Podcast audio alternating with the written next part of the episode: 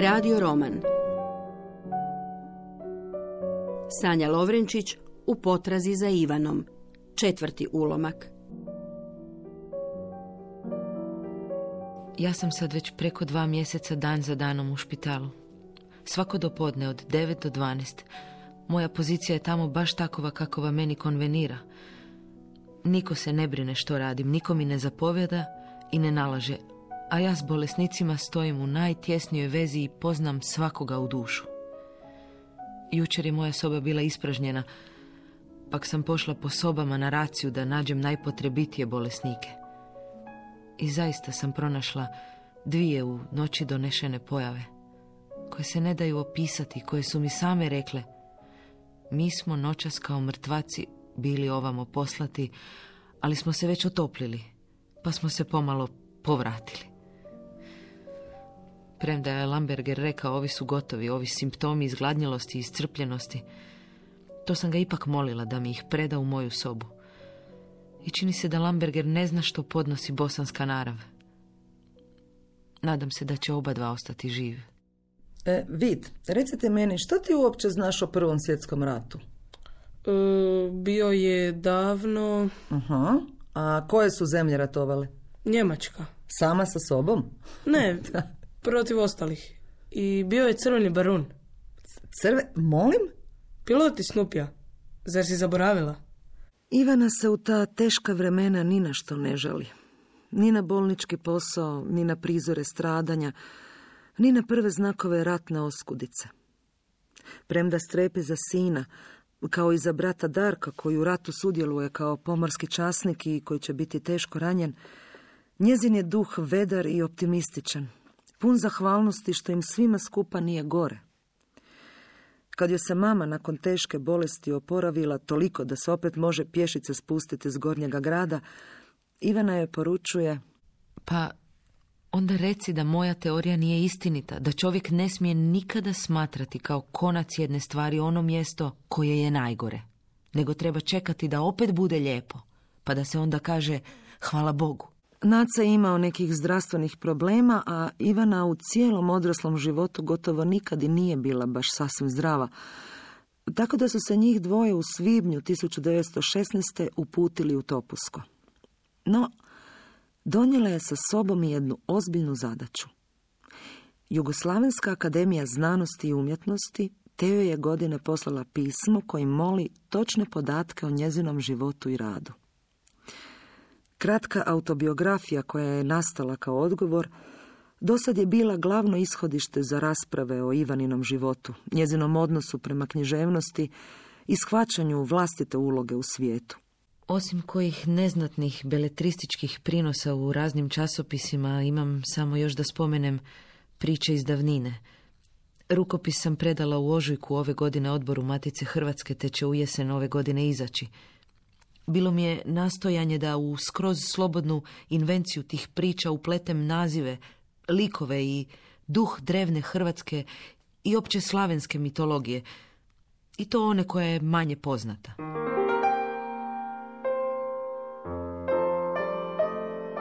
Meni je taj trenutak silno uzbudljiv. Knjiga je na pola puta do postojanja, napisana, ali još ne objavljena. Ivana čak nije sigurna da će knjiga biti tiskana. Dugo joj je čekati do jeseni, a postoji mogućnost da na kraju bude odbijena. I nitko još ne zna koliko će upravo zbog te knjige sama autobiografija dobiti na važnosti. No, Ivana kao da nešto sluti. Uza svu skromnost, ona u pripovijesti o sebi ocrtava vlastiti lik jasnim, izraženim potezima. Vidim je u Topuskom te ratne godine kao ženu koja, unatoč svim brigama, uživa u osjećaju duboke sreće. Onog neopisivog zadovoljstva koje dolazi od sigurnosti da smo učinili ono što smo htjeli i da smo učinili dobro. Ja, odrasla osoba, pisala sam ih sebi, odrasloj osobi. Kako je vrijeme prolazilo i knjiga se pročula. Autorica je više puta morala neke stvari objašnjavati. Dodala je malu priču o pričama koja se kasnije često prepričavala. Jedne zimske večeri bio je naš dom protiv običaja potpuno tih. Nigdje nikoga. Sobe velike, svuda polutama, nastrojenje tajnovito u pećima oganj. Iz posljednje sobe, velike blagavoni, začuje se Kuc, kuc, tko je? Upitam. Ništa. Opet kuc, kuc, tko je? I opet ništa. Nekim tajnovitim strahom stupim u veliku blagavonu i najednom radosni prasak, udarac, mala eksplozija. U velikom kaminu prasnula je na vatri borova cijepanica, a na vratašca kamina izletio mi u susret iskrice kao da je roj zvijezdica, a kad raskrilih ruke da uhvatim taj živi zlatni darak, podigle se one pod visoki strop i nije ih više bilo. Svoje posljednje, neočekivano i žarko ljubljeno dijete, Nedeljku, Ivana je rodila u proljeće 1917. u dobi od 43 godine. Njezinoj najstarijoj kćeri tada su 24. I tu je trudnoću, kao i sve ostale, prihvatila s mnogo nade, ljubavi i dobre volje. U nizu godina koje će uslijediti brojnim tugama koje će zadesiti, Ivana uvijek iznova zahvaljuje Bogu što ima to dijete.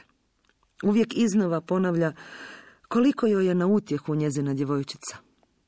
Samo briga za Nevicu često ju je znala održati hrabrom i pribranom kad bi stvari pošle po zlu.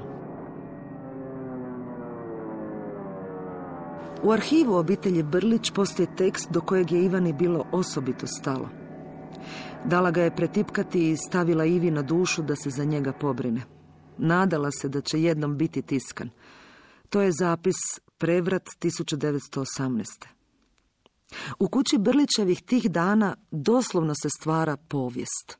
Narodno vijeće, nastalo u nuždi lokalnih okolnosti, prvi element nečega što tek nastaje. Iz Zagreba stiže proglas koji konačno potvrđuje propast carstva. Došao je napokon trenutak u kojem će se Ivanina voljena domovina osloboditi omražene mađarske vlasti. A njezin muž, koji se uglavnom bio povukao iz politike te je govorio da će izići iz svog zakutka kad za to bude zaista vrijeme, sada je pokazao svoje najbolje osobine. Što je taj učinio i što još uvijek čini sa koliko neumornosti, takta i razumijevanja, to će sigurno zapamtiti svi oni koji s njim rade. Ivanine tri kćeri poudavale su se u dvije godine. Ivana je bila zadovoljna tim nizom zaruka i vjenčanja. Imala je rijetku sposobnost jednostavnog prihvaćanja odluka svoje djece i uživanja u njihovoj sreći. Ipak, udajom triju njezinih čeri, njezin je dom naglo opustio. I možda bi u njezinoj osjetljivoj duši prevladala melankolija da nije u dobi od 45 godina imala još jednu sasvim malenu kćer. Ovako njezina pisma majci završavaju naručbom za još jedne male cipice od pamučnog konca.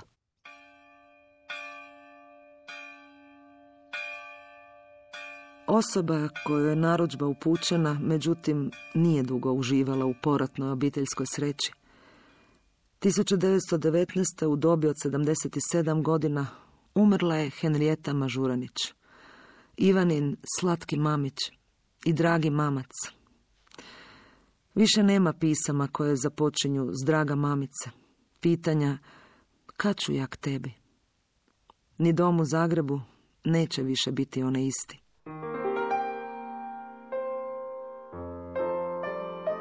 Krug brodskih prijatelja i dalje se redovno okuplja u kući Brlićevih uz glazbu, razgovore i večeri. Opet ostavši bez kuharice, Ivana jednom takvom zgodom do sedam navečer funkcionira kao kuharica, a od sedam kao Bele Spri. Nisam osobito blistala u ovoj drugoj ulozi, no to i onako niko nije primijetio onako kao što bi svi primijetili da je zagorio Lungen Pratl. I eto, možda je u tome jedan od ključnih problema ženskog pisanja. I najdobrohotnija publika ima više osjećaja za pečenje nego... Ne treba to shvaćati tragično. Zaključujem i odlazim na tržnicu po lijep primjera Klungića. Mmm, kako ova kuća lijepo miriše.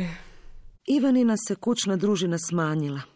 Obitelj u domu svela se na najjednostavniji oblik. Mama, tata i dijete. O sitnim događajima njihovog života Ivana sad piše ocu i odsutnim kćerima. Nadina Sušak i Zdenki koja je neko vrijeme živjela u Gradiški. Zori ne treba pisati. Od nje dijeli samo dvorište. Ivo je pak uglavnom u Zagrebu. Studira pravo, živi nesolidnim životom, lumpajući se i zabavljajući se, a k tome se i zaljubio. Obitelj ne odobrava njegov izbor. Radi se o razvedenoj ženi, ruskinji. No, kad je jednom došlo do vjenčanja, Ivana ju je prihvatila s jednakom ljubaznošću i dobrom voljom kao svoje zetove. Moja literatura počiva, a bojim se zadugo. Naša mala curica treba toliko paske i njege da mi uz ovo doba klasne borbe gdje zbilja nema služinčadi ne preostaje vremena za pisanje. Gospodine Milčić, je li vam baka pričala priče? Ne, ne, ne, nije. Ona nikome nije nametala ništa svoje. A, pa kako ste onda provodili vrijeme s njom? A jedan dan u tjednu posvećivala je samo meni. Taj bih dan proveo kod nje. Primijetila je da mene više zanimaju prirodne znanosti, pa bismo razgovarali o takvim stvarima, o zemljopisu ili astronomiji. A, da, da.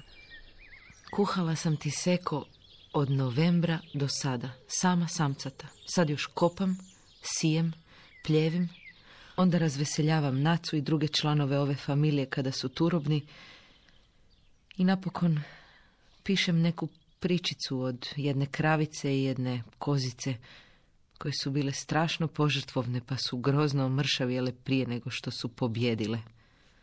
Kravica sam ja. A ako hoćeš biti kozica, moraš se potruditi. Vatroslav Brlić umro je naglo. U kolovozu 1923. u dobi od 61 godine. Tog je ljeta uporno tražio da se okupe sva njegova djeca.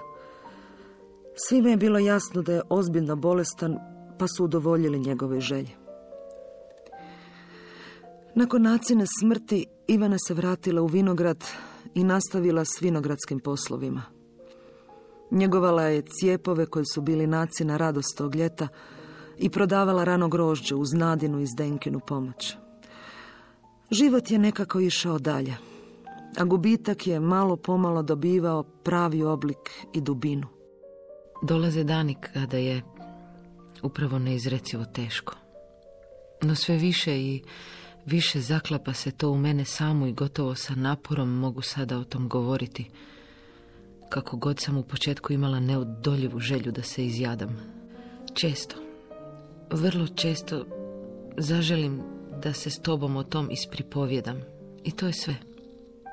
Svaki dan nebrojeno puta hvalim Bogu što mi je dao jedinu istinitu utjehu moju nedeljku i što sam ju od prvog časa kad sam za nju saznala s tolikom radosti očekivala. Sreća je i to što mene toliko toga na svijetu zanima i što taj interes nije ovom tugom utrnuo. Mnogo doprinosi tom ono čuvstvo da je tata uvijek podupirao, ljubio i gdje god mogao isticao taj moj interes za sve grane života kao nešto što je njemu osobito milo, na što je, skoro bih rekla, ponosan bio. Tako da sada kad čitam, pišem, redim knjižnicu ili sadim po vrtu i cvjetnjaku, uvijek imam čuvstvo da me tata prati s ljubavlju. Svojemu ocu za 80. rođendan Ivana je, vozeći se vlakom nakon kraćeg boravka u Zagrebu, napisala pjesmu. Bila je jesen. Ivana pomalo zabrinuta za tatino zdravlje, nije mu htjela poslati pjesmu dok nije bila sigurna da mu je sasvim dobro – jer što će čovjeku pjesma ako mu treba aspirin? Oče, oče, koja jesen divna. Kada sunce tako razliveno morem svjetla stari dub obljeva. Svjetla jesen. Nad njom krov bez ljage. Tko zna otkud iz daljina kojih, gdje se znade za cilj naših boli, crpeš pokoj što ti čelo resi. Ivanine kratke poruke tati ispisane na starinskim dopisnicama bili su prvi tekstovi napisani njezinom rukom koje sam pročitala prije nekoliko godina u trezoru nacionalne i sveučilišne knjižnice.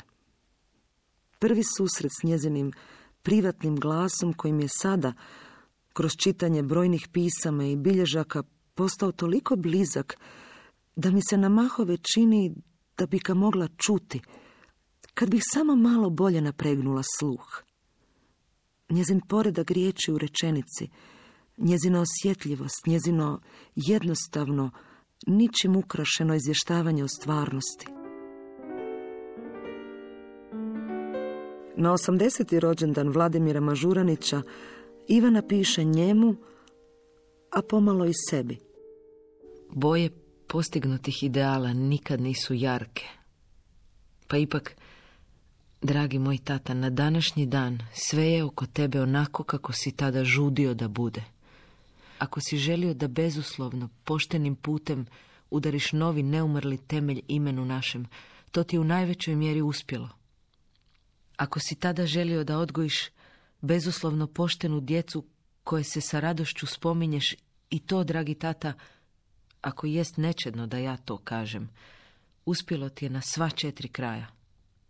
Ako je itko doista iz dna duše vjerovao u Ivanin talent, dubinu njezine misli i kvalitetu njezinog stila, bio je to Željko. Prvu podršku u pripremi i objavljivanju knjiga pružio je Naca, no nakon njegove smrti Željko preuzima ulogu njezinog, kako bismo danas rekli, agenta ili menadžera. Ona to naziva različitim pomalo šaljivim imenima od mecenasimus do impresario, no u brata ima neograničeno povjerenje. Za nju je možda čak važnija njegova silna vjera u nju i ustrajni entuzijazam nego sam uspjeh njegovih pothvata, premda ni uspjeh nije beznačajan.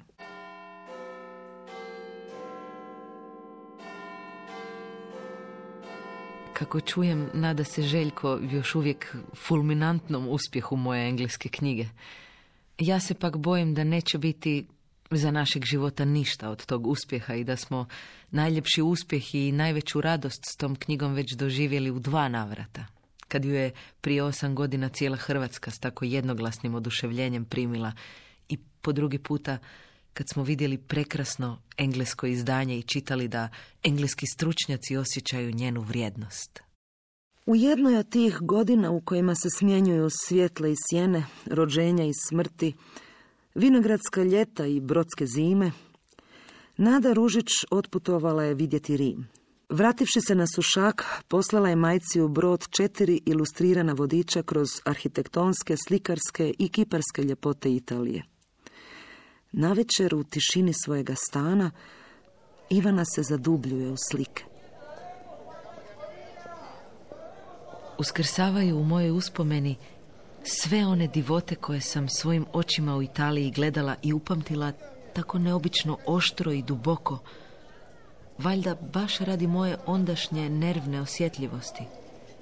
Te uspomene uskrsavaju sada u meni tako jasno, tako oživljeno žamorom ljudi, strujenjem zraka i osjećajem zbiljnosti da se moram pitati pa što onda znači riječ prošlost?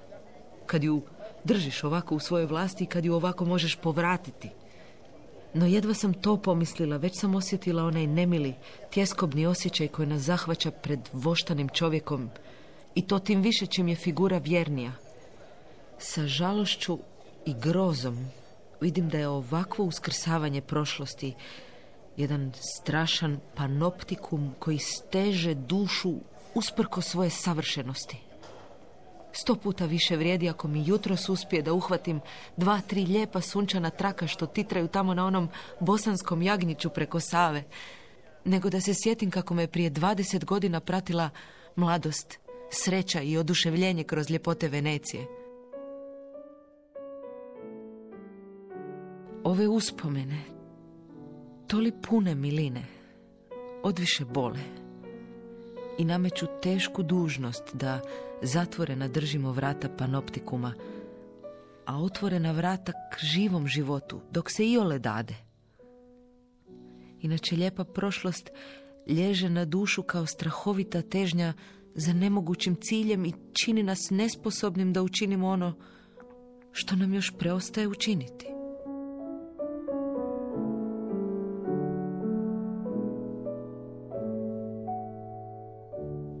Slušali ste četvrti ulomak radio romana U potrazi za Ivanom, Sanje Lovrenčić. Urednik Borben Vladović. Sudjelovali su Urša Raukar, Dora Polić, Veno Parašilovac i Davor Borčić. Glazbeni urednik Žarko Joksimović. Ton majstor Dubravko Robić. Dramatizacija i režija Jasna Mesarić. Dramski program Hrvatskog radija 2008.